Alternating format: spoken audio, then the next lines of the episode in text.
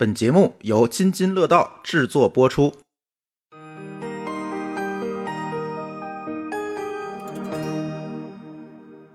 各位拼娃时代津津乐道的听友朋友们，大家好，我是君君，呃，欢迎大家收听咱们拼娃时代的第二十五期节目。那么这期呢，呃，我们想聊一个关于孩子的一个非常重要的一个话题。我们今天啊，请来了两位心理咨询师，一位呢是王王锦老师，一位是魏兆岩赵岩老师。呃，两位老师跟大家打个招呼。Hello，我是魏兆岩，我现在呢是全职的心理咨询师。我主要工作的来访者有成人、有家长，也有青少年。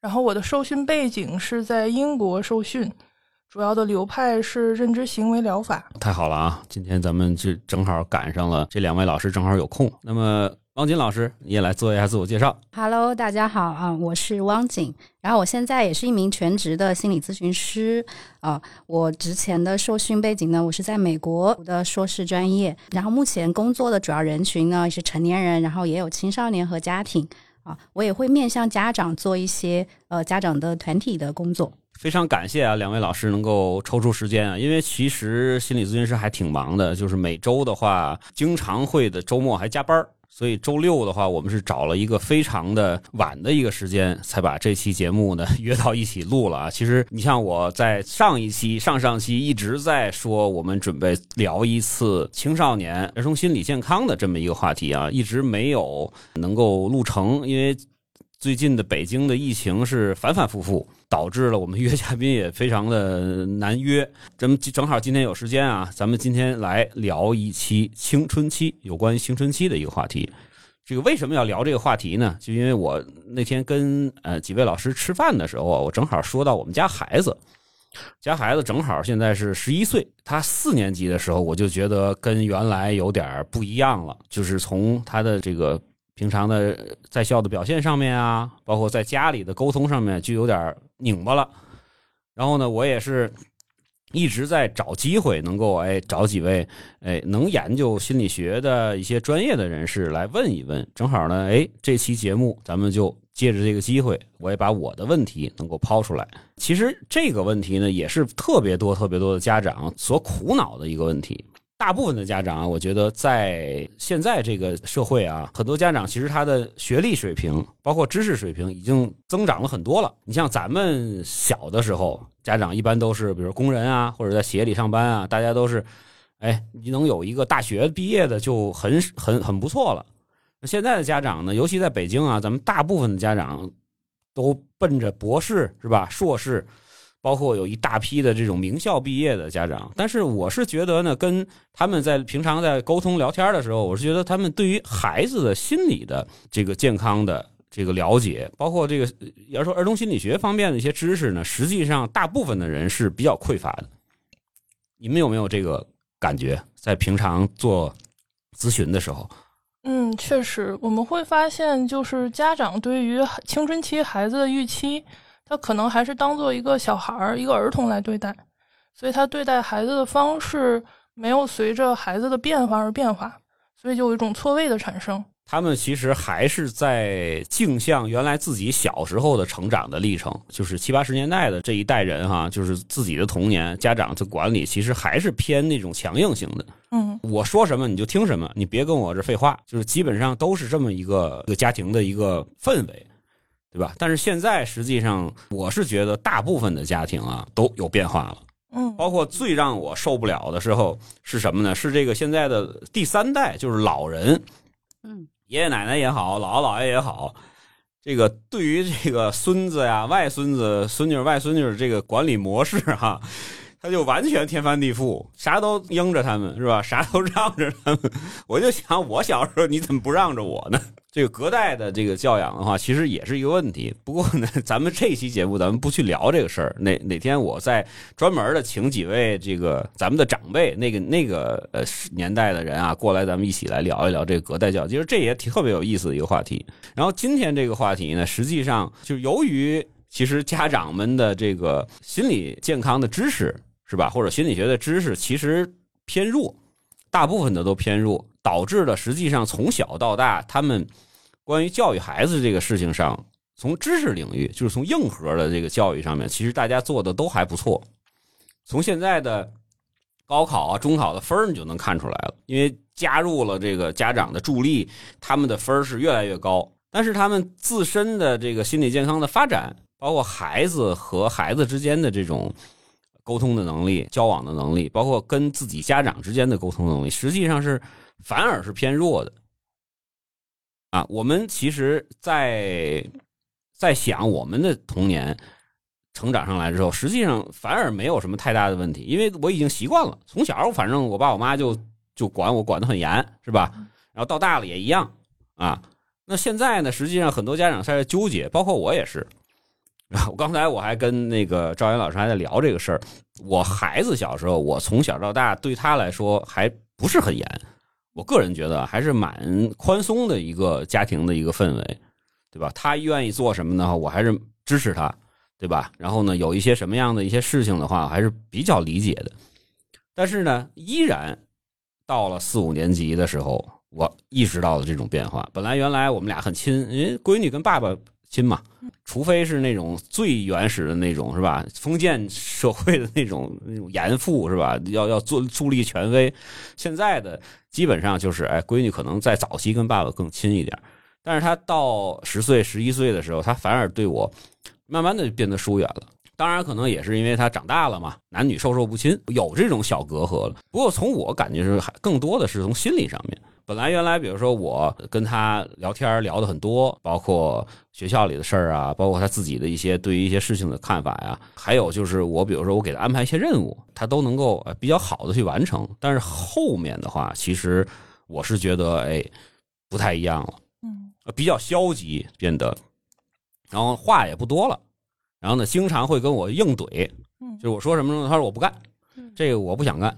我说你为什么不想干？他说我不是我没有什么为什么，我就是不想干。嗯，他也不跟你说为什么，就是总让我感觉这个，哎呀，这要是能打一顿好了，抽一顿就老实了。但是咱也不能这么干，是吧？就现代这个五讲四美三热爱的这种家长啊，咱不能就是上来就动手。但是呢，从沟通上面，我是觉得这个难度会增加了很多。嗯。然后我后来也有这种意识，我觉得，哎，孩子是不是到了青春期这个阶段了？包括跟一些更大的孩子家长去聊，他们就跟我说，嗨，说你这个简直太小儿科，说也不就是跟你顶顶嘴嘛。我们现在天天的，我要说他一句，他这一百句等着我呢。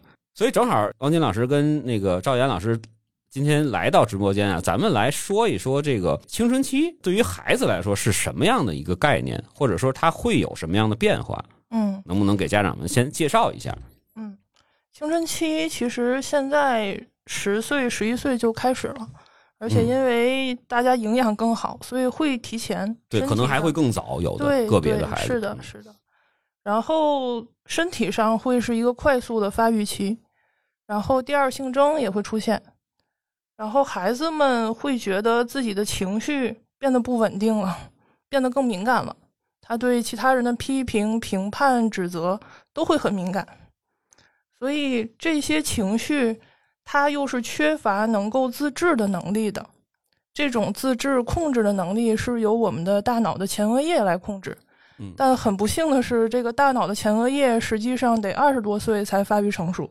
哦，那就是说，他其实他的身体发育往前跑了，对，他的心智还没有到那么成熟的那么一个阶段，就跟不上，是不是？对，他的大脑还不足以控制他的情绪，但是他的情绪已经变得更不稳定了。这还是第一层，第二层就是君君老师也提到的，孩子会怼，孩子会有自己的想法，他不听指令了，这是他自我意识的萌发。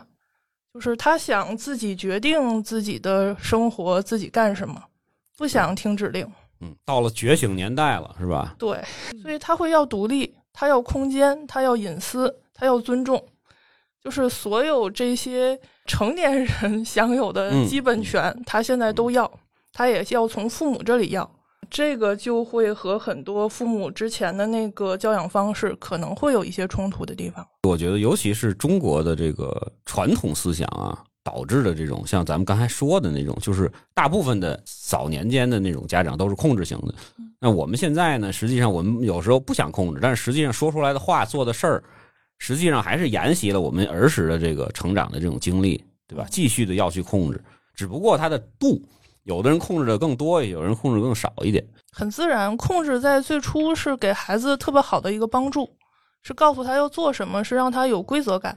这个在儿童期是很需要的，但是一旦进入青春期，之前的这套方法会迎来孩子非常激烈的反抗，啊，会有很多力量去反抗。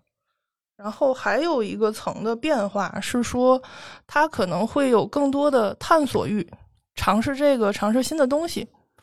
啊，比如说今天，哎，我对这个行业感兴趣，明天，哎，那个好好好玩啊，我要尝试一下，太正常了。这种尝试有时候也会表现在性上面，嗯，就是他的性取向有时候，哎，对男生对女生他都会好奇，这个时候也非常容易引起家长的焦虑，就担心啊，他他以后就要干这个，是吧？对呀，对呀，他要不要走哪儿去啊？嗯，对。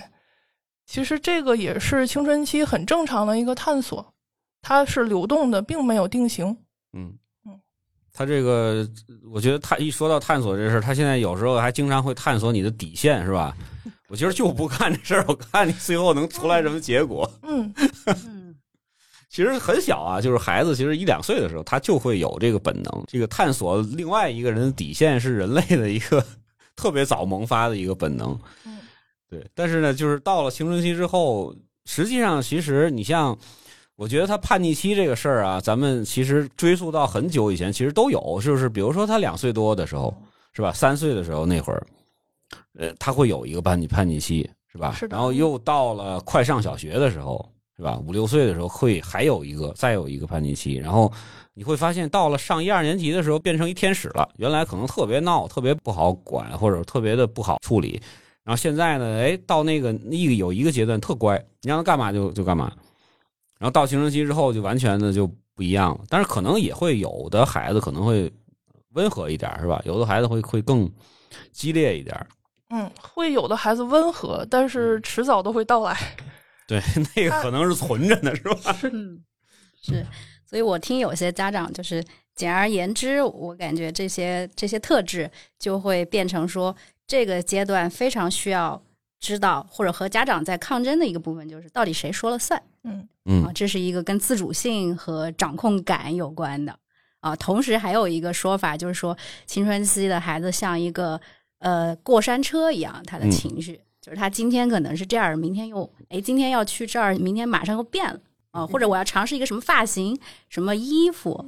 啊，我要尝试一个什么学习什么啊，对什么感兴趣，看什么类型视频，可能这些东西都常常在变换啊。但是这种探索和自主性和掌控感其实又是有关联的。他更有自己的这种意识了，但是他毕竟还小啊，你我不能说是这是放任自流，完全不管，这也不现实。现在的压力其实一个是我们说的，比如说人身安全方面的，包括咱们现在说的，像像比如说我的恋爱的问题呀，我的身体的问题呀。包括了一些这个跟别人相处的这种会不会发生冲突啊等等这些东西。另外一个呢，可能就是学业方面呢也是很重要，因为现在正好赶上青春期进入，大部分的孩子都是在初中这个阶段。对，初中阶段就很尴尬，就是在于你要真是到高中了，你学的好与不好，作为一个鸡娃家长来啊，肯定是这么理解啊，就是小学其实无所谓，你就是一个习惯培养嘛，对吧？你也学不了什么东西。到初中呢，中正好是一个过渡。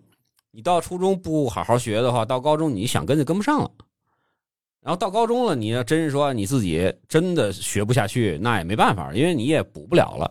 正好在这个承上启下这个阶段，你还碰上青春期，这个就很难处理了。那所有的家长，除非是那种家财万贯的，或者说是那种完全不管的，大部分家长都是会想着，哎，我能够有一个好的一个成绩，能够进入好的高中，进而呢进入好的大学。这是非常多的家长为什么会在根本上对孩子在青春期这个阶段有不断的冲突的这么一个一个导火索。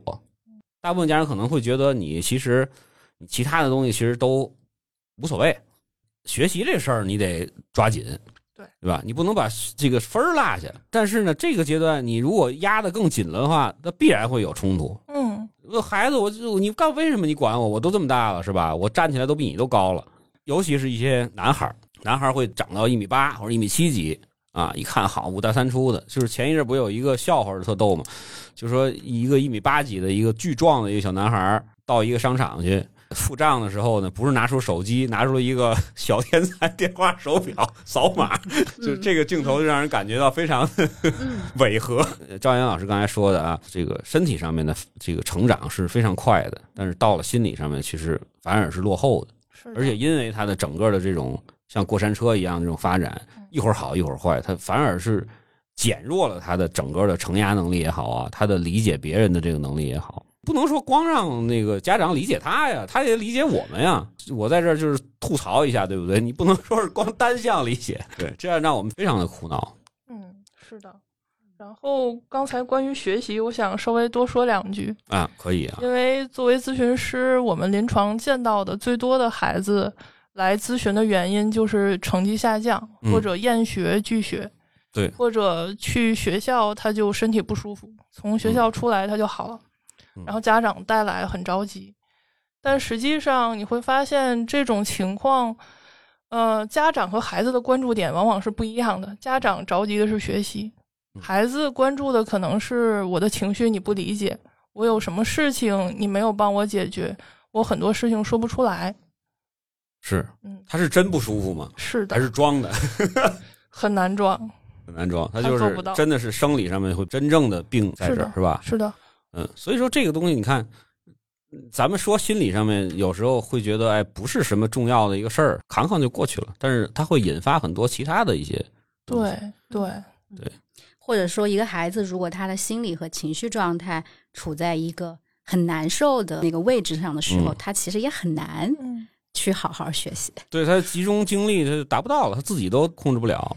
嗯这方面其实还真是有挺多的这个例子，包括我认识的有一些家长跟我曾经聊过，就是说他可能孩子八九岁的时候就会出现这种嗯类似的问题。他一到学校之后，情绪就非常的波动，动不动就在，比如说在课堂上就大闹，嗯，就跑出去了，就整个完全崩溃了，对吧？或者就是到校门口就死活不进去吧？或者说是经常的这种就是这个游离状态，就是老师让他干什么他也不听，对对吧？老师让他做什么他也他也不理你，是吧？完全的就属于那种不配合，是吧？包括我孩子有时候也是，在五年级也是，就让他写一个卷子啊，一节课他都不写，剩五分钟了开始写，老师说你怎么开始不写呢？他说我就没想写，嗯，就这这这这就很无奈，老师也觉得很无奈，就是而且孩子他很聪明的一点是他知道家长关注什么，关注学习哦，那我不好好学习，他拿这个来反制，嗯，有的时候还存在这样一种心理。呵，这不是更要命了吗？对是的，对所以这里面确实是作为家长也很委屈，嗯，然后作为孩子也很委屈，是就是双方都其实常常处在一个非常错位的那么一个状态。那就是谈到这一点啊，就咱们刚才说了一些关于这个孩子呃青春期的这个特征，是吧？就几会发生什么样的变化，是吧？可能咱们你看，从那个世界卫生组织说的这个，从九岁开始一直到十八岁，是吧？都在这个青春期的范围之内。然后呢，有一些孩子可能早一点，有的孩子会晚一点。那么从这个呃年龄段来看，呃，我们家长实际上是应该怎么去做会更好一点儿？嗯，大体的方向其实是根据孩子的变化而变化，要做调整了。嗯嗯，就刚才我们说到了这些孩子在进进入青春期之后的变化，家长观察到之后要适时的调整。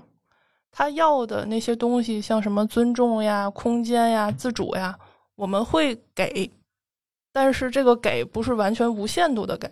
嗯啊，因为我也会看到有的家长就是非常害怕跟青春期的孩子有冲突，所以就回避啊。我们我们也不多说话了，嗯你嗯愿意做什么，我支持做。但这个实际上也不是他真正为他好的事情。这个其实这个观点或者这个方法，我在网上也看到过，就之前也有很多的这个这个人提出来过这点，就是尽量的少去正面的这种冲突，或者说是说减少这种你说话就少说点儿但是可能少说反而会更让他没有出口，是不是？有是不是有这么一个概念？就是我们还是希望能够跟孩子能够重新建立一个沟通的一个渠道，是的对，吧？这样会更好一点。是的，对吧？包括我们其实我比如说我做零到三的教育的时候，我也会去提醒家长，你首先要跟孩子建立一个情感链接，嗯是吧？你跟孩子有这种沟通的这种管道的时候，你才能贯彻你的教育理念。你要两个人都没有这种这种情感上面的一个桥梁的话，你没法贯彻，是吧？你说什么他也听不见，他说什么你也他反馈的什么你你也听不见，嗯对吧？这个其实跟青春期的这个阶段有点像。我们天天的就在想，哎呀，他怎么这么呃那个那个难弄，是吧？这么难整。然后呢，我算了，我嫌麻烦，我别招他了，你你也别理我，对吧？咱俩相安无事。但实际上有些事情还不是这么这个消极的去去逃避能解决的。是的，是的。对这个方面有没有什么一些这个之前你们经历过的一些案例啊，或者什么能够哎给我们一些提示，怎么能够哎让它稍微的顺畅一点变得？嗯，比如说很多家长会遇到，就刚才君君老师说会孩子怼我，嗯，我说干什么他就不干，然后他也不告诉我理由。对，这太常见了，我觉得这个简直是崩溃到不行。对，嗯这个时候，可能家长先需要做的是别继续怼下去了，嗯先停，家长先缓一缓，然后我们可以看看孩子是什么状态，他可能是挺生气的，他可能也挺烦躁的，我们可以尝试去跟他的这个状态做沟通。哦，我现在看到你好像还有点烦，啊，我刚才听到你好像不太同意我这个的做法，可能你有自己的做法，你能跟我说说吗？我想听。嗯哎，这是一个好办法，是吧？它主要其实是这样啊，就是从家长的角度来讲，我可能我说这个这一段，可能大家大部分家长都能理解。就是比如说我制定了一个计划，是吧？甭管是短期还是长期的来说，比如说我一天要干三件事儿或者四件事儿，是吧？我给你留出来你的这个自己处理事情的时间，是吧？一天八个小时，我不可能全站上啊，我站你三个小时，是吧？但是发现这个三个小时之后，发现是零，啥也没干嗯，对吧？这个我们就接受不了了，因为我这计划是往是往后一步一步推下去的。嗯你这个一天的这个计划没完成，可能后边一礼拜都我都要改，哎，对吧？但是呢，有时候这个计划呢，为什么我说这个家长还生气呢？这计划不是我定的，嗯是我跟他一块儿定的嗯，就是你认可，就差签字儿了，你知道吗？就差签字儿手印儿了。对，但是他到最后可能他会完全推翻这些东西。嗯对，这这个就就是让我们非常那什么，他还不是说我就是说啊，我我我非要跟你怼，我其实不想跟你怼，对吧？你把这事儿完成，对吧？给你充分的自由度去处理你自己的事情，或者说你你你处理你自己空余的时间嗯，对吧？但是就那么一点点要求，你都完成不了，这就是家长又在用一个成人的方式来对待他又又又整 KPI 了，是吧？嗯嗯，非常成人。就咱们约定好计划，你就要完成。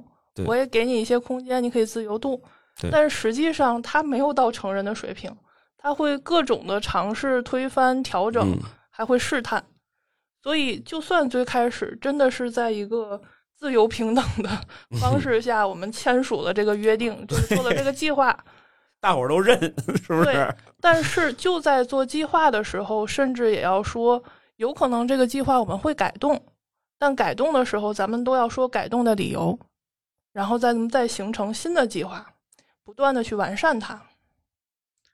这个过程的区别就在于，对他来说，其实最合适的计划是什么，并不知道，家长其实也不会知道的。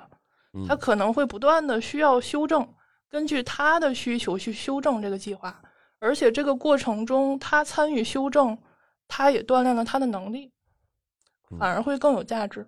其实就是还是要更多的让他参与进来，就反而让更让他更多的参与进来，对，因为他要自主性啊，这不就是自主吗？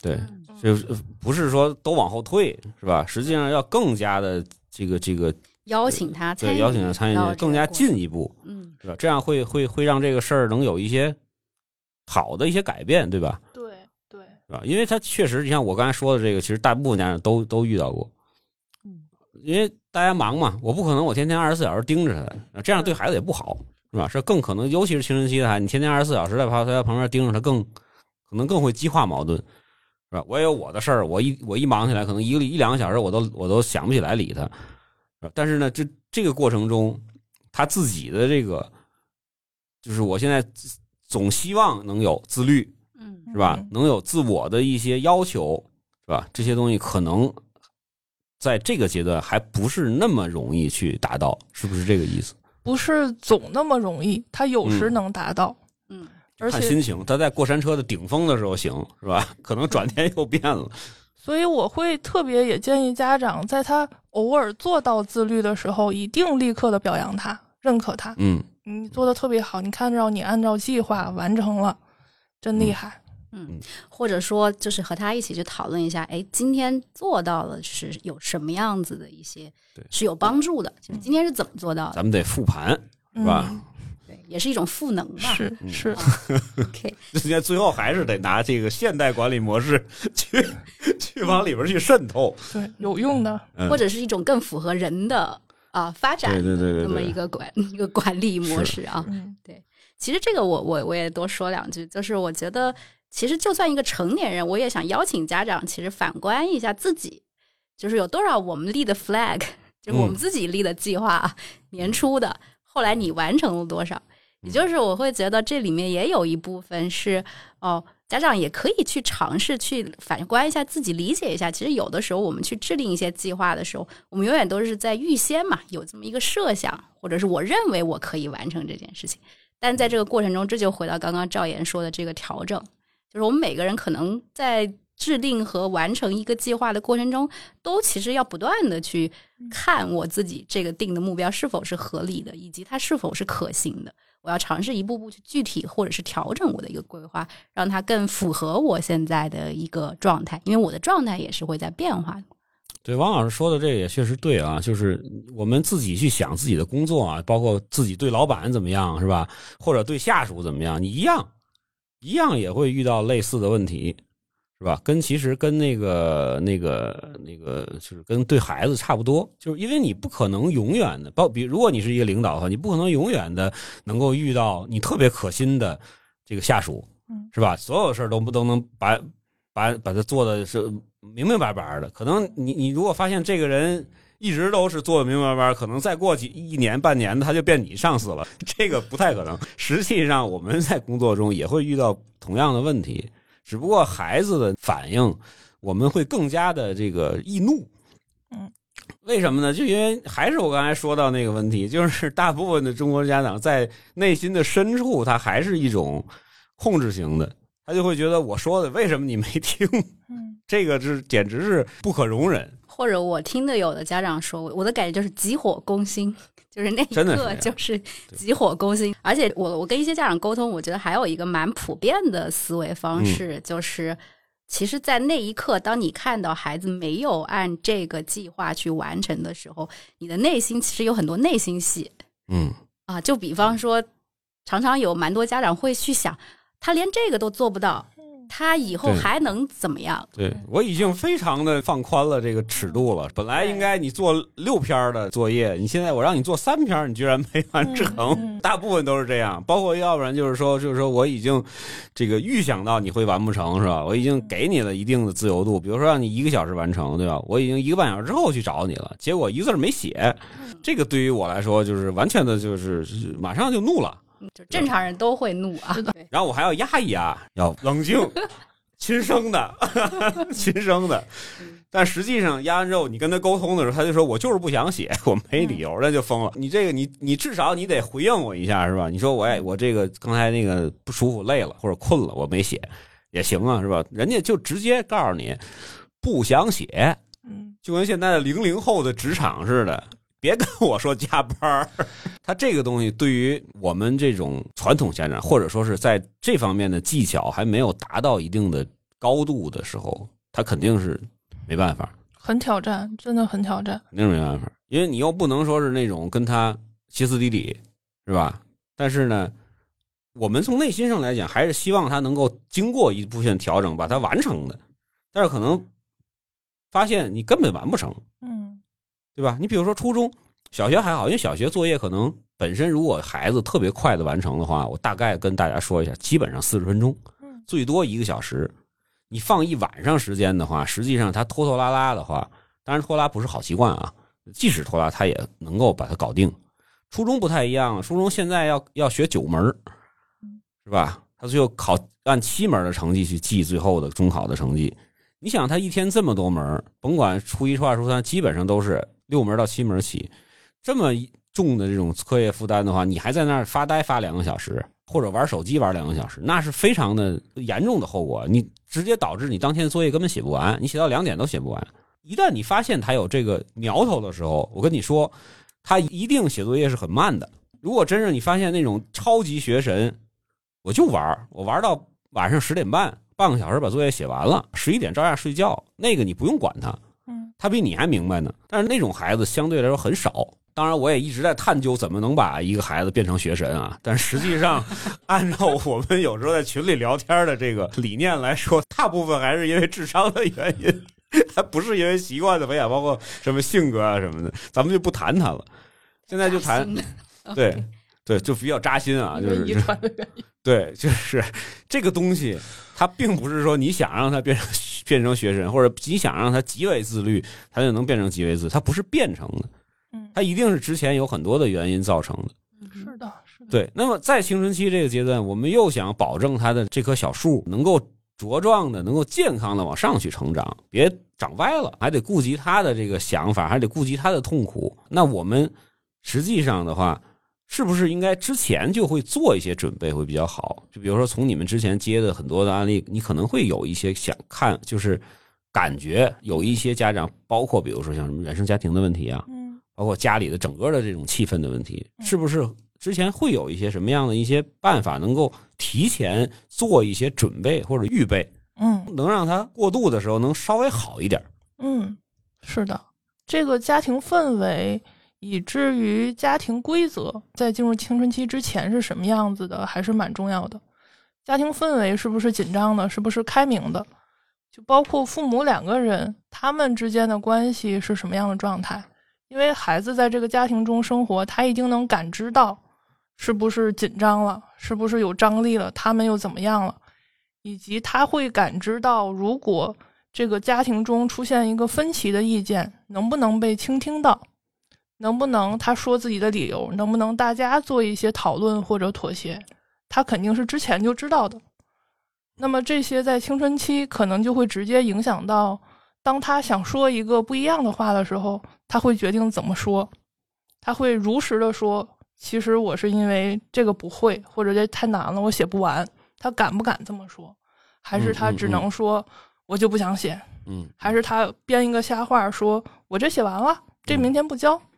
对，这是之前他会怎么理解你的反应很重要，就他会有一个心理预期，对对，他心里想，反正我说这个理由，你最后你也认可不了，我干脆就别说了呗。对，不仅认可不了，还会骂我一顿呢。啊，那我肯定不说。嗯，对，然后还有一些的准备，可能像是家庭规则。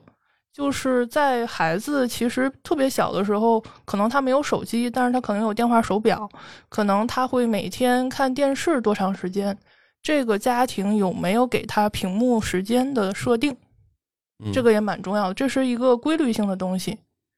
然后这个就是从小的习惯培养，对对对，这个等他进入青春期，他要一些灵活度的时候，就可以加入进来，但是之前养成的习惯，他其实也在。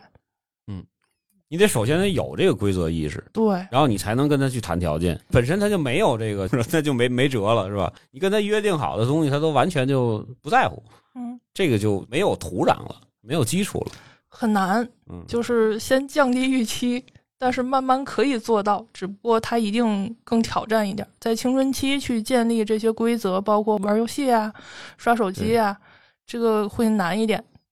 现在真是太那个什么，因为手机这个问题，我还想是专门的呃约几个人录一期节目，因为真的是太可怕了。因为大家其实都有这个经历，小时候虽然没手机，但是有游戏机啊或者什么，也也会打，也会就是一宿一宿的，是吧？但是没有现在那么夸张。现在小孩有时候这个感觉，他们一抱起来手机哈，甭管是抖音也好，小红书也好，还是玩游戏也好，一整就整一天。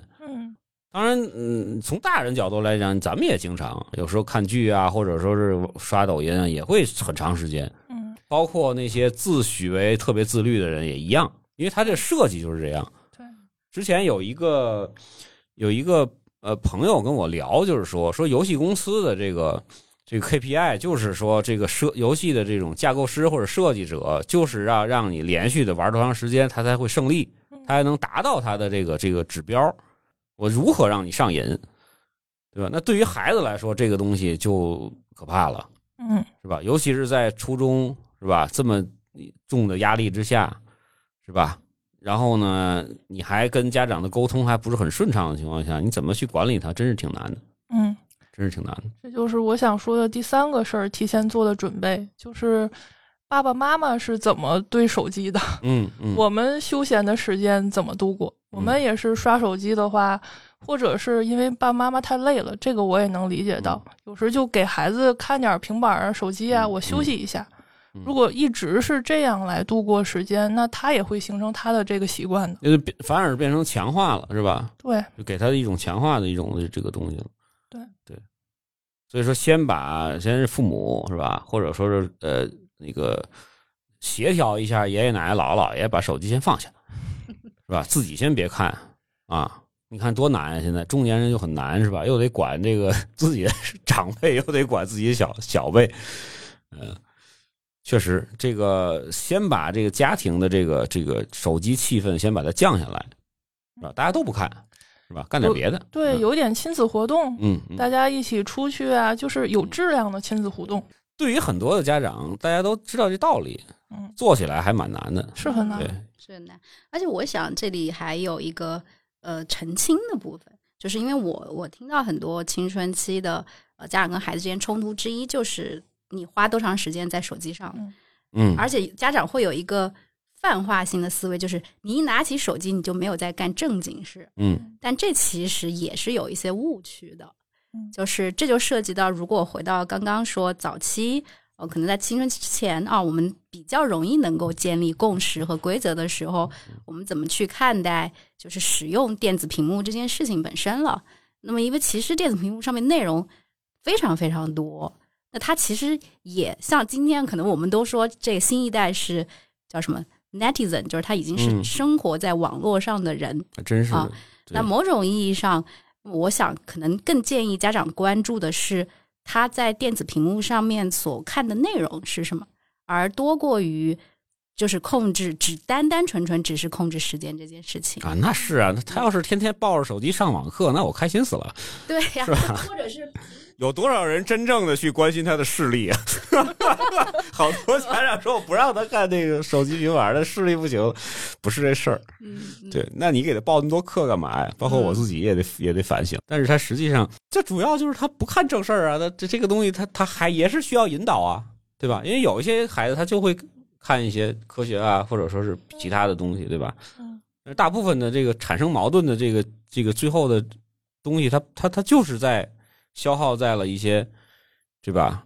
但咱们都不说不健康，就就比如说像游戏是吧，像吃鸡是吧，嗯呃王者荣耀是吧？像什么那个这个那个的这些这些，包括一些小的手游等等这些的，包括抖音、小红书是吧？那个快手，嗯这些为什么呢？这些尤其尤其像这种短视频类的东西，它它你是没有办法去限定它的那个年龄东西的，它它总会弹出来一些低俗的东西，对吧？我又没有办法，我去一个一个去投诉他，因为太多了，嗯，一小时能看好几百个，嗯，对，这个东西实际上就是，哎，还是要返回到早期，是吧？我们早期怎么去引导他，是吧？早期怎么去跟他达成一个共识，是吧？我们应该怎么去用它？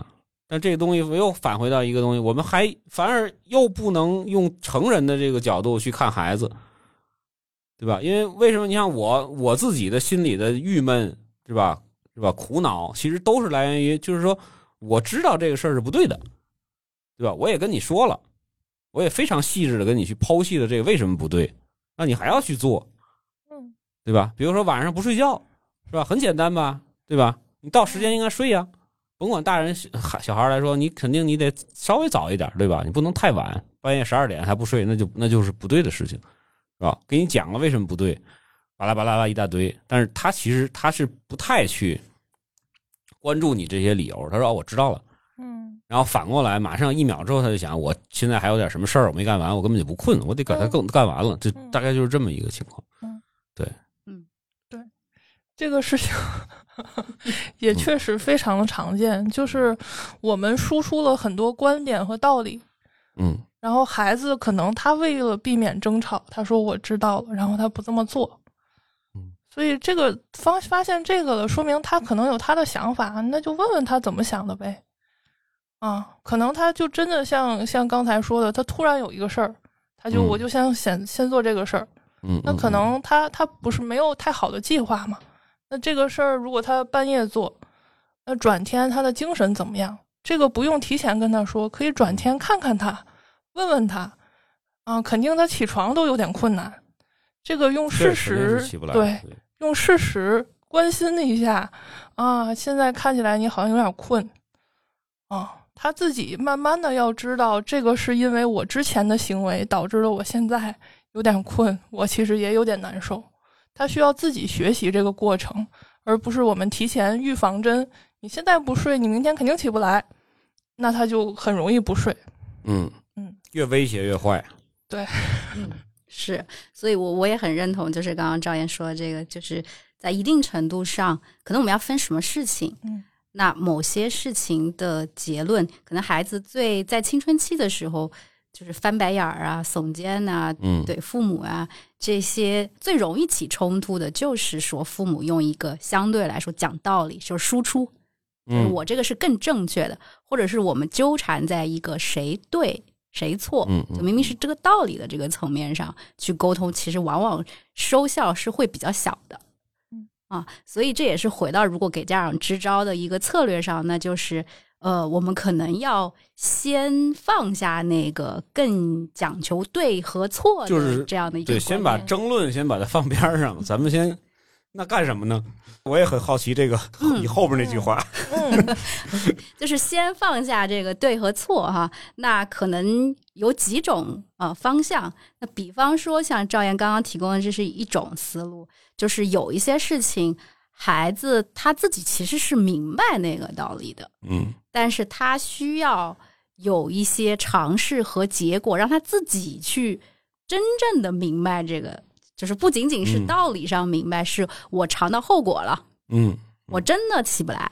嗯然后我今天想听的都没有，就是想听的课或者我所关注的、我想做的事情也没有做成，因为我这个状态很糟糕。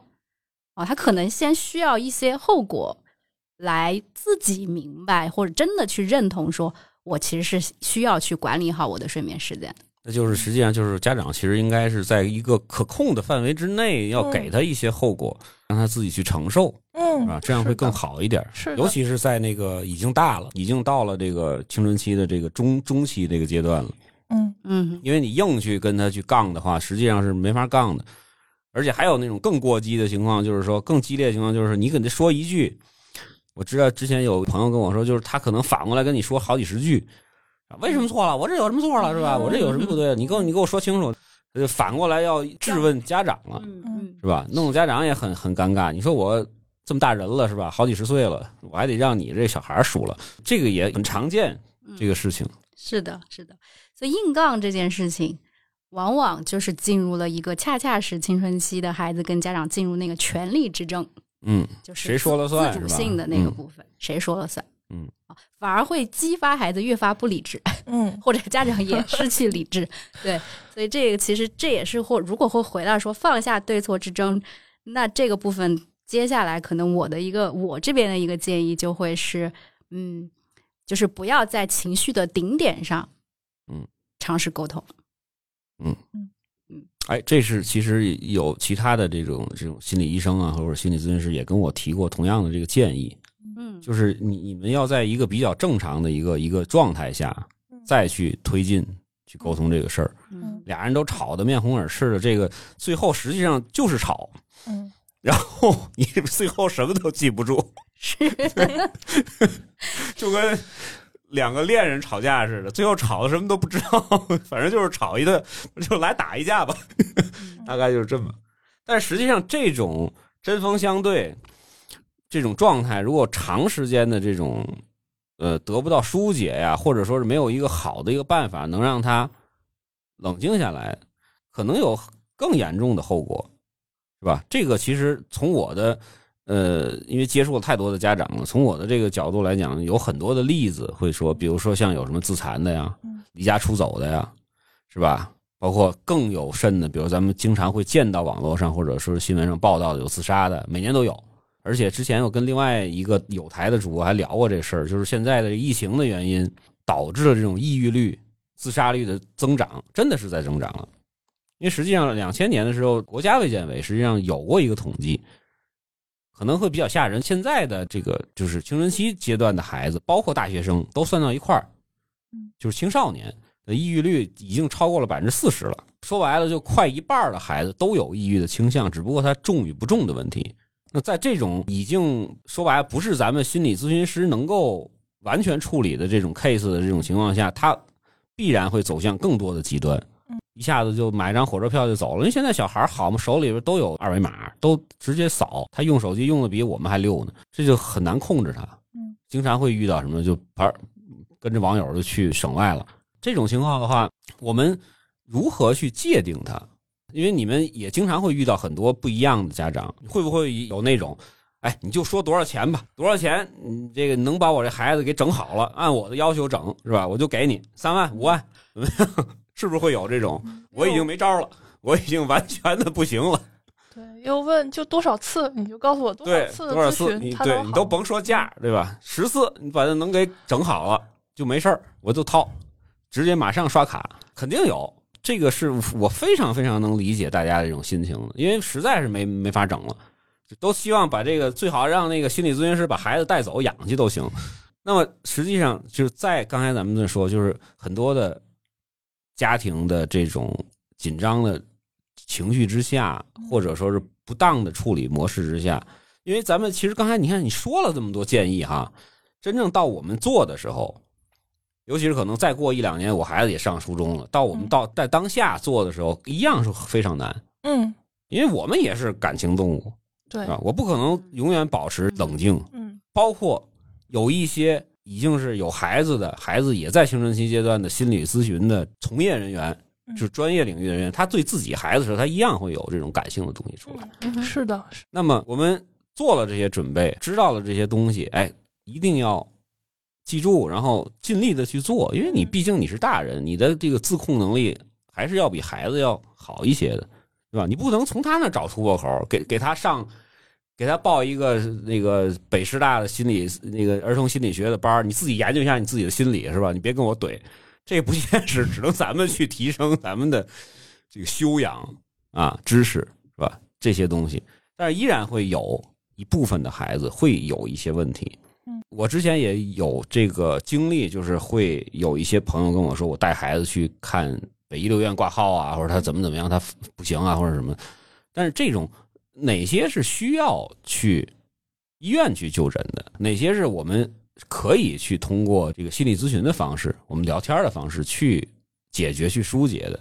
包括像刚才赵岩说的，其实大部分的问题其实出在家长身上，并不是只是孩子的这个问题。问题是互动中产生的，是，这是正常的。其实你也不需要去找心理咨询师，你也不需要去寻求医生的帮助。嗯这个东西，大部分的孩子都会经历这么一个阶段。刚才咱们这一部分正常的，我们大概讲了，讲很多了，他的一些特征，他会有什么样的一些反应，包括咱们刚才讲了一下他的内心戏是什么的。那么后面的两个那些过激的，比如说有一些自杀行为的，包括咱们看到前一阵刚有一个妈妈在走廊里头，比如说孩子刚刚让那个老师批评完，妈妈再接着在走廊上批评，嗯一下子哗就跳下去了，这是有的，很多很多很多这样的例子。那我们怎么样去预防，或者说是通过自己的努力去尽量的减少这样的悲剧的发生，或者说是就是说还没到这么严重，比如说孩子有抑郁的倾向了，我们怎么去判断，或者说是怎么去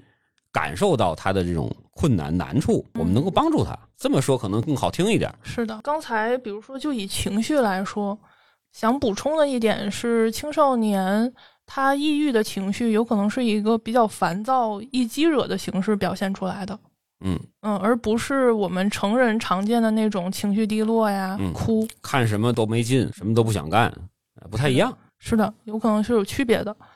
然后我会建议把这个情况看成一个光谱，在光谱的一端是我们刚才说的，就是很正常，大家都会出现的那些情况，不稳定呀，我要自主啊，什么什么的。但是当这些已经到了一个，你会发现，比如说他非常需要个个人空间，这已经不是个人空间能简单解释的，一回家就关门，然后情绪上明显看着就不太对，而且这个情况持续，嗯不是一天两天，可能持续一个月。他很少，比如说一周当中很少比较快乐的时候，太少了。同时也关注他的成绩，现在考试这么频繁，他的成绩有没有比较明显的变化？嗯，也包括可以尝试跟老师沟通，看看孩子在上课的状态是不是也有变化了啊？特别的就是在学校的表现也会有异常了，对吧？跟原来不一样了，对吧？对对，咱们不能说是那种，就是说他天天贪玩或者天天上课打小差就是异常，嗯，有可能你觉得异常，实际上他从小到大都这状态嗯，是的，是的，有没有变化？变化，对，对嗯，这个变化同时持续，而且你会发现，当我们用上刚才说到那些沟通的方式，孩子都不接招，一次两次都没有用，嗯帮助不了他的时候，我会建议去考虑医院看一看。嗯，当然，这个无论是去医院还是去见心理咨询师，一定要跟孩子沟通好。对，先跟他说说明白了，商量好了是吧？对，再去啊，告诉他我们为什么要去，告诉他我看到你好像挺难受的，但是我不清楚怎么回事儿，但我也挺着急的，所以我想帮帮你。嗯，我们去医院医生那里或者心理咨询师那里去看一看。刚才赵岩老师说的这个特别重要啊！中国还有一陋习，就是说什么呢？他就是一去，比如说医院啊，是吧？精神科呀、或者说是去见心理咨询师，他都觉得自己是神神经病。先不说这个小孩怎么想啊，就是大人首先就觉得这有病啊。邻居一看，好嘛，奔安定医院了。天津的一说，好，这就是神经了。其实不是，这个东西在国外很多国家其实非常正常的一个事儿，包括有一些现在有一些大厂，它还有这个定期的免费的给你去让你去约这个去谈一谈或者什么的。是的，大家要正视这个问题，是为了让这个问题不再恶化，或者说是让他及时的找到一个方式，能够让家长能够帮助孩子。嗯所以说这个角度还是就是说，我们可能觉得哎我不知道怎么帮你，但是呢，嗯我可以找一个朋友跟你去聊一聊，嗯这种方式可能会更好。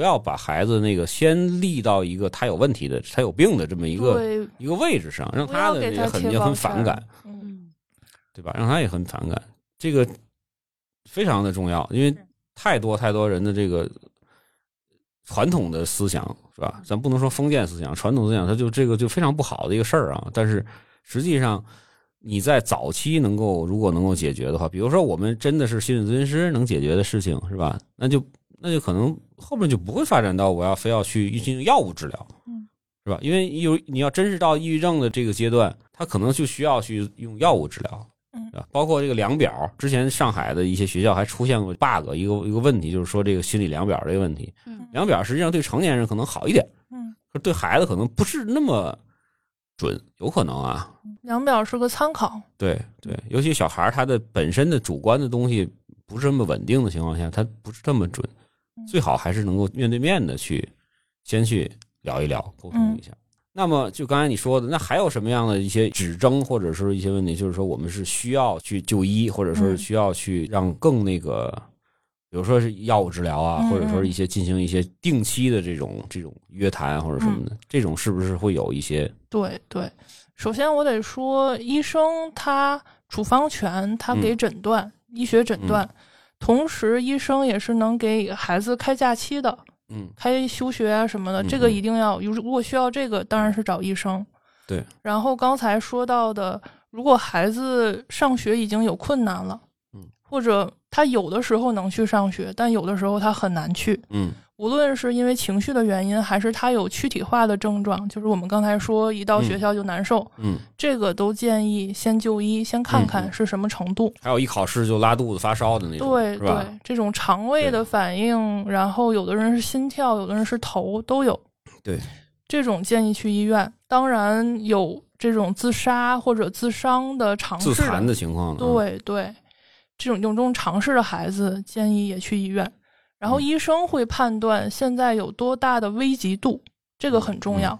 如果是非常危急，就真的这个孩子安全不能保证，因为青春期的孩子他太冲动了，对，真的就是想什么我一下就去做了。对，你给他个机会，他可能会后悔，但就怕他自己先去做。如果他真的到一个高危的程度，医生会建议住院。嗯嗯嗯，对，这个大家我就插一句，咱们可以听一听那个津津乐道特别特别早期的有一期抑郁症的一一期节目啊，千万不要想着说抑郁症这帮人怎么这么那个不理智啊，是吧？或者说是怎么这么傻呀，是吧？自己自自残呀、自杀呀，这个东西你一定要正面的去理解它，它是一个。一个是心理，一个是身体上面的一个症状了，都已经对吧？他不是说他自己能控制的，他自己根本就不希望。包括我们某一些明星啊，或者什么的，他自己也不希望自己是抑郁症，但是他已经完全的在不断的在恶化的过程中了。不要去患得患失，说哎，我这一休学休一个月，我这课怎么办呀？课的事儿是小事儿，对你晚一年毕业，他一样考大学，对吧？那还有复读的呢，是不是？大家一定要正视这个问题。如果说是孩子有类似的这种症状，或者说是已经你发现他这情绪非常非常的不对了，不要再去想着哎，我这个这学期期末考试我怎么办呀？或者说是学校同学怎么看我？这些都不重要，都不重要了。对，赶紧去专业的医院或者专业的专科的地方，赶紧去诊断出来是什么样，需要药物治疗，还是说像刚才像赵岩说的需要去住院呀？嗯，还是需要在家里要休息一段时间呀？让他。紧绷的弦儿放松一下，嗯，或者出去玩一玩，或者怎么样的。当然，玩这事儿其实我觉得也不是说太大的作用啊，就主要还是在于家庭的氛围要调整，对吧？各种各样的尝试，你都要需要根据心理咨询师的建议，或者根据这个医生的建议去尽快的去改善、去处理。嗯，然后在刚才说到，如果孩子不是高危，他可以不住院，嗯，但是他需要定期的服药、复诊。这个时候，有的医生会直接建议可以配合心理咨询。嗯，这个实际程度实际上也是心理咨询可以和这个在药物的干预下可以进行工作的时候。嗯嗯，对，是。那么有一个问题啊，不知道你们能不能回答啊？就会不会就涉及到隐私？就是比如说，我是一个轻度抑郁的，我去你们那儿大概会做什么？因为我现在没抑郁，我也没有这经历。就大概会有什么样的沟通，或者会做一些什么东西，能够帮助到他们？可能我们也会先做一个心理方面的评估。评估，嗯，对，看一下持续时间多久了呀，影响有多大，以及你自己的感受是什么。然后可能我们会去聊一聊你来咨询的动机，就是为什么你来咨询了？尤其是青少年，很多是被动来访，是被强迫带去的。是。但实际上，只要他出现在咨询室，我们会默认为有有一点儿的心理的，他还是觉得我可能要帮助自己。我们就是要把这一点，反正至少他同意了，对吧？对他反正来了，嗯嗯，是。我们要把这点放大，跟他建立关系。我们要听听他怎么想，现在的状况，他想要什么，然后我们去制定咨询的方向和目标。同时，这个时候也要配合家长的工作了。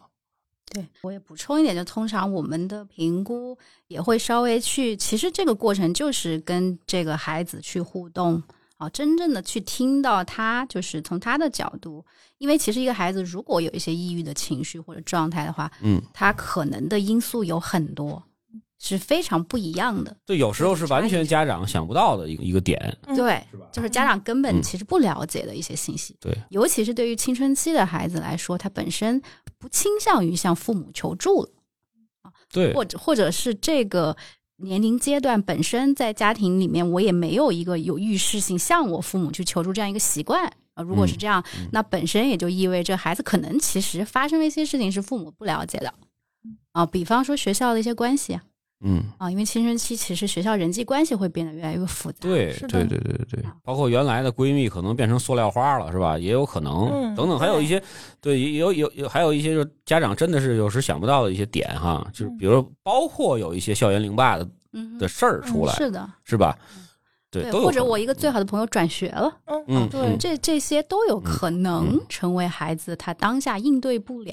的一个触发的一个因素，他就积累在那儿了，就就堵住了，是吧？嗯。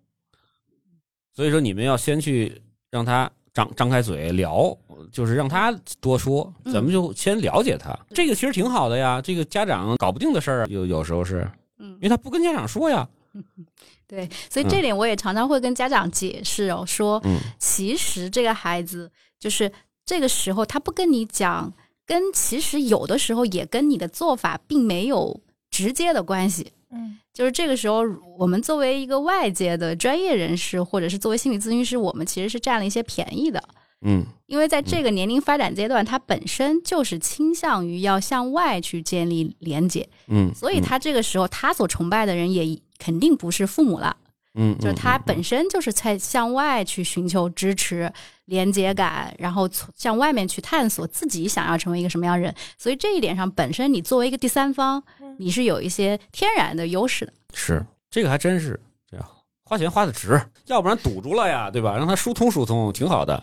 而且确实是像你说的啊，就你看为什么当时郑渊洁这个好几十年前收到这么多信啊？嗯，有时候孩子们他有一些话他根本就不跟家长说，但是他可能会跟他自己的偶像啊，是吧？或者跟可能会跟他的自己的这个信任的知对对对心姐姐知，心姐姐啊嗯什么的，这种知心大哥啊等等等等这些去聊一聊，怎么说呢？就是疏解一下。嗯啊，这个还挺好的。因为为什么我说这个？其实如果真是他，如果在青春期之间有自己一个非常好的玩伴呀，非常好的朋友，反而会更有利一点。家长其实我听过有一个把孩子教育非常好的一个妈妈跟我说，就是到了一定的阶段，包括就是咱们说的，比如说四五年级或者五六年级之后，家长更多的最好是能把这个角色变成一个类似于像室友或者类似于像一个同事这么一个一个角色，你不要太太再把自己变成一个主宰了。嗯你不是皇上，他不是你的臣子了，是吧？也或者说是像更夸张的，我们说经常会说，就是他不是你的附属品了。嗯有很多的家长对，就说就是哎，就觉得就是孩子就是附附属品，就是孩我给孩子做的无数的事儿，就是为了让我发个朋友圈等等这些东西，其实并不是那样了。就是你想那样，他也他也搞不定了，因为他是一个活人了，嗯，他已经是完全的是有自己的一个一个世界观，呃虽然还没成熟吧，那矛盾的就会越来越多的去产生，因为你跟他。太少的家长就是父父母会跟孩子是完全是那种平等，然后是完全互相理解，完全都在同一个志向，夫妻都不一定能搞得定这个事儿，就别说自己跟孩子了。对啊所以这个东西其实后面的一些，这个一个是我们要及时的去发现一些问题，是吧？如果严重的话，还是要找专业人士去寻求帮助。包括其实现在，呃，初中、高中我不知道有没有啊，这种心理咨询师，一般来说还是有的。有的有的的还是有的。的，对，大学肯定是有，因为大学现在现在很多大学生都是主动去找了，嗯嗯对吧？我的比如说我的这个课业压力大，包括研究生，我的这个课题的压力特别大，是吧？或者我在学校里遭受了什么不公的这种待遇，然后我都会主动的去找心理咨询师，去找心理咨询办公室去预约时间去聊，去疏解一下。小孩现在慢慢的，咱们也跟国际接轨了，也慢慢的也有这么一个东西，但是可能要好好去利用它，还是挺难的。嗯因为有些小孩他本身他还是不愿意去找，一一找他就会有一种啊，我不想找，我没事儿，我没我没有问题，嗯对吧？你别说我有，这不是有问题的事儿。首先，我其实应该让更多的人去科普这个事情，就是说，我们成年人也好，孩子也好，告诉你找别人去聊，找专业的人士去跟你去去了解你，去沟通，其实是一个非常非常正常而且非常正面的一个事情。嗯就是其实是一个非常，就家长如果能够，就是其实也是给孩子一个示范吧。就是对对对对其实在你人生啊，总有遇到一些呃当下你感觉到卡住或者自己难以应对的时候，嗯那这个时候其实去寻求其他人的支持和帮助，这是一个非常积极的和勇敢的行动。嗯啊对，包括还有一些就是我们有的时候也会遇到一些家长，他就是会跟就是会说，哎呀怎么办？我怎么能带我的孩子来？啊，那有时候我们也嗯会给一些建议啊，比方说，其实就是如果我们当我们把孩子，就是没有人会希望自己被定义成说我是有问题的那个对，我是精神病，啊这个这个这没有任何任何，或者说我们家都是因为你现在这个有这个问题，我们家鸡飞狗跳的。是那这样一说啊，基本上就等于去不了了，对，就是基本上青春期孩子就把天聊死了。最不嗯希望听到的一句话。但是如果我们尝试从家庭我觉得家长从第一呢，从关心的角度就是其实嗯前面赵岩所讲的，当我其实尝试去，我看到你最近有这样这样一些情况，嗯嗯嗯，我心里是有一些担心的，嗯我不知道你怎么想啊。那妈妈或者爸爸有这样一个判断，或者我有这样的一个顾虑，那我想希望能带你去寻求一些帮助，看你怎么想，这是一种角度，就是我是关心嗯。啊。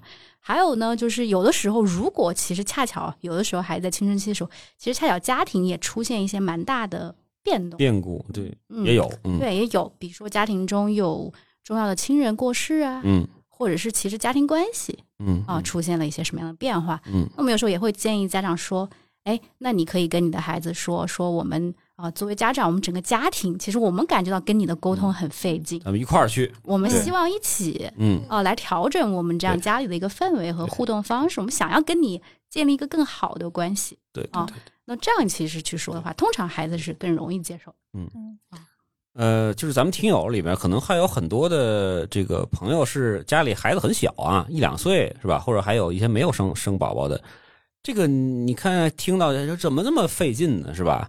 但是你到了那个阶段，你就知道这个非常非常的呃正常，就这么去沟通，因为他在如果真是在十三、十四、十五这个年龄段，就是初中、高中的这个年龄段。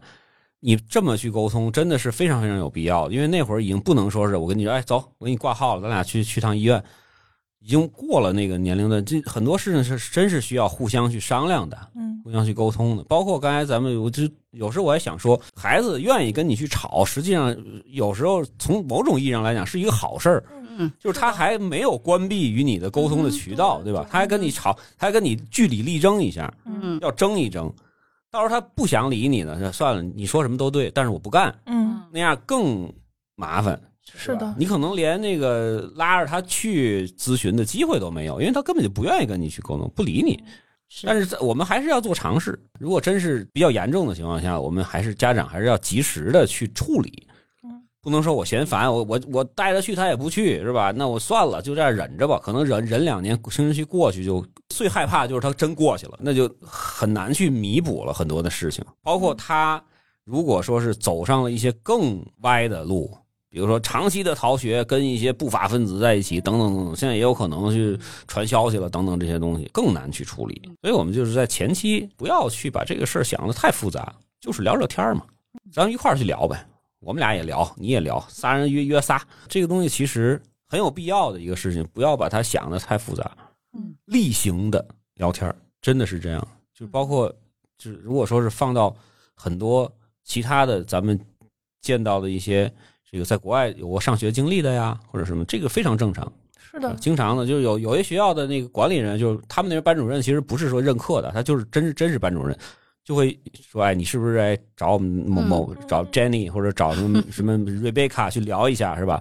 我看你最近有点有点 sad，是吧？嗯等等这些东西，就他都会非常正常嗯，是吧嗯？就是我们要理解这个事儿，那个不是一个坏事，它是完全的好事。我刚才咱们也说了很多例子，他愿意跟外人去沟通，其实这是一个你了解他，或者说你让他疏解的这么一个很好的一个管道。可能谈完之后，人家就知道这个其实很简单，就是你们家什么什么事儿，对吧？你让他养猫，你那个那个，他让你养猫，你不养，就这么简单，就这么一个坎儿没过去，你们就开始打。是吧？有有时候你都根本想不到，说那养猫养呗，那是对吧？很多时候其实不要把问题复杂化。或者通常我们在咨询中碰到的情况，更像是，呃，其实我们会更关注某一件事情它没有被允许之后嗯。啊，在关系层面，还有在孩子的心理层面，到底意味着什么？嗯，对，啊对，对，它其实是有会一些更核心的，就是更底层的一些可能关系层面的，或者一些感受和体验，是让孩子感觉非常难受的。嗯。嗯，然后我也想说，因为刚刚说在国外其实比较常见嘛，那嗯。基本上呃，我之前也看过一个数据，就是在美国咨询师和就是人均咨询嗯师的这个比比例大概是就是一千一千个人会有一个嗯。咨，询师，嗯。那也挺忙的呀。要真是都约的话，是对看我这个脑回路就比较奇怪，是会挺忙的，所以中国会更少。呃，对，所以其实，在国外就是以前在国外念书的时候，就是常常嗯大家其实会，我会发现，就是我的朋友们或者是接触的一些其他的同事们，大家之间就是常常会说，哎呀，你应该找一个咨询师聊一聊嗯嗯嗯，啊，确实，嗯确实是我也我特别能理解这个事儿。对，有时候你你去跟自己的亲人聊这天儿吧，他特别容易聊歪，你知道吗？你你说两句，他就哎呀，怎么这这个大哥就开始了。对，他他就是亲人的关注点 跟咨询师那种非常冷静客观的关注点，有时候真的是不一样。而且恰恰这些，像你刚才说的，我们就要关注一些原因之后的，或者说事件之后的一些原因。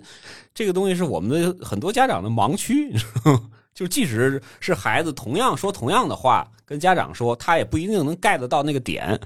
嗯你能理解这话吗？就是他可能会想到别处去，你知道吗？嗯对，所以说这个东西就就是呃，还是希望家长们能够哎，就是能够更多的能够去理解孩子，包括能够理解这件事情，就是心理健康这件事情是一个什么样的一个概念啊？对，然后呃，今天咱们其实讲的案例也挺多的哈，也挺多的，就是哎，是不是能够给最后节目的最后能够给家长一句话或者两句话这种建议，在青春期的这个阶段，能够告诉他们，哎，你们应该怎么做，或者应该怎么想，是对自己比较好的，会对孩子比较好的。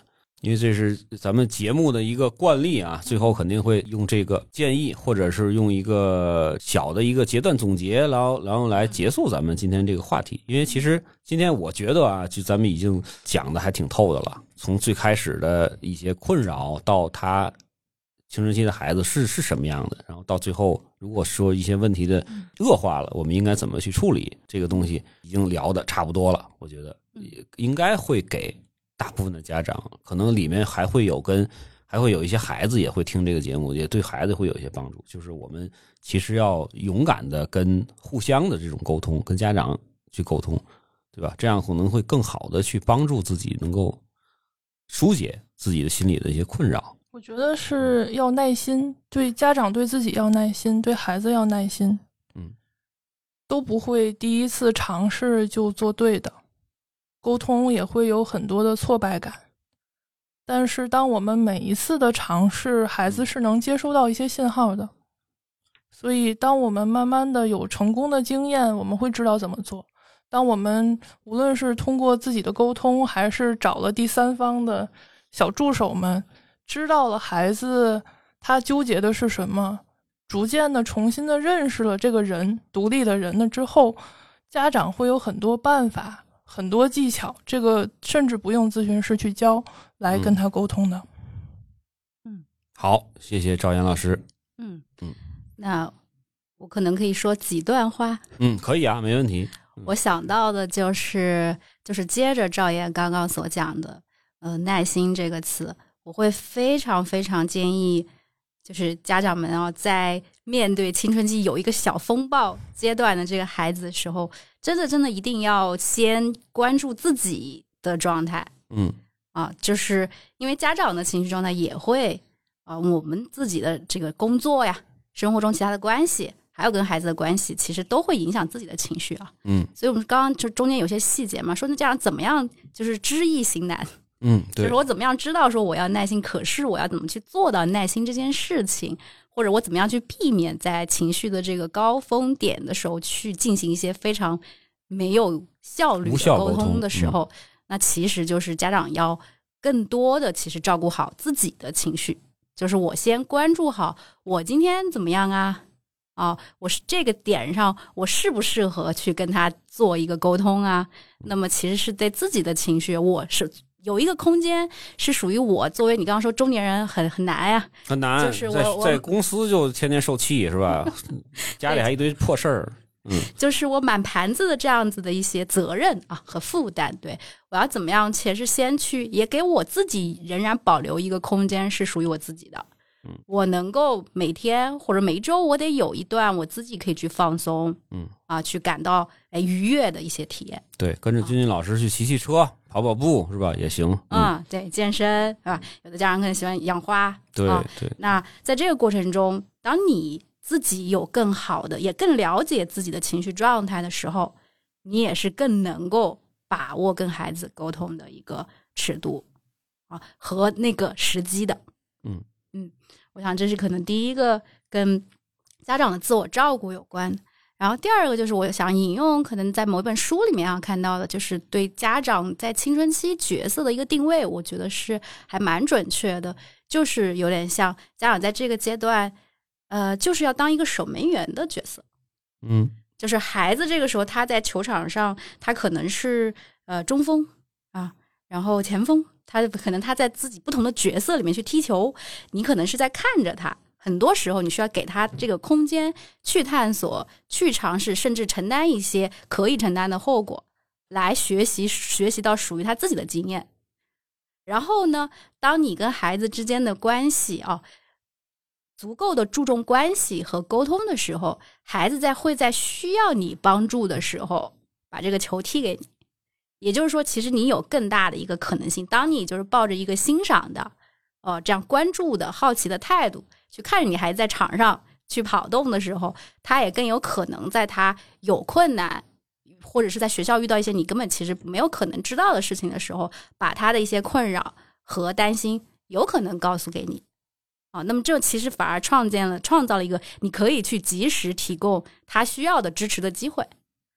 哦，所以我觉得可能第二个，我觉得对于家长他在一个自自己的角色定位，可能这时候是一个同行人或一个参谋嗯啊，更要比早期的那种我在前面引导着你，嗯 对我手把手教你写字，你可能要稍微的退一退。嗯，好像想想到这两段，嗯好的好的，谢谢王静老师。那么实际上咱们今天聊的聚焦在青春期这个话题上面啊，但是很多的道理，其实，在青春期之后，包括比如说等孩子真正成年了，咱们跟他的这种沟通的方式，包括青春期之前二三年级的时候，有些孩子确实产生了一些这个心理上的变化的时候，一样也是差差不多这个道理，就是咱们不要太去纠结于这个，我非要争一个对错，就非得说我家长我对了，然后孩子你错了，这个实际上对于解决问题并没有什么帮助。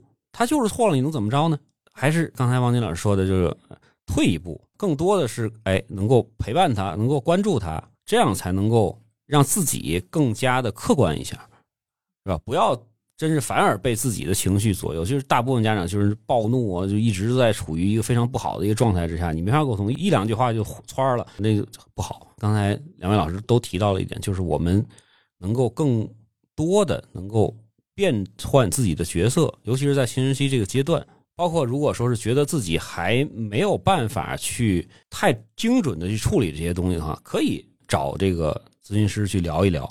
比如说，你看呢我现在最近一直在这种剑拔弩张，怎么办呢？哎，我可以跟孩子商量一下，哎，去跟咨询师去聊一聊，因为这个事情在很多的这种场景下是非常正常的一个事情。